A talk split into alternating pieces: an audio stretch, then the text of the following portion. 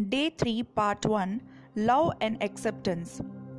It has been observed that the biggest blockage is we don't love ourselves or accept ourselves.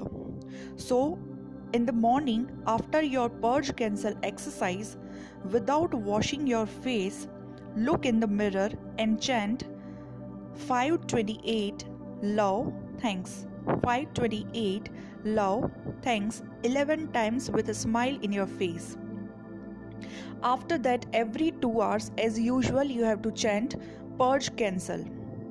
Whenever you see yourself in mirror mobile screen or laptop screen you have to say i love you.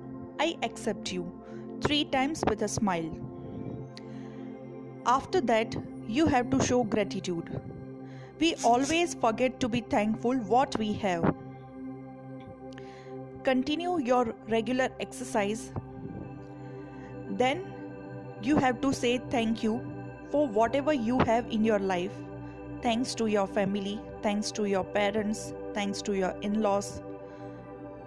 You can say thanks to anyone. Let's take an example.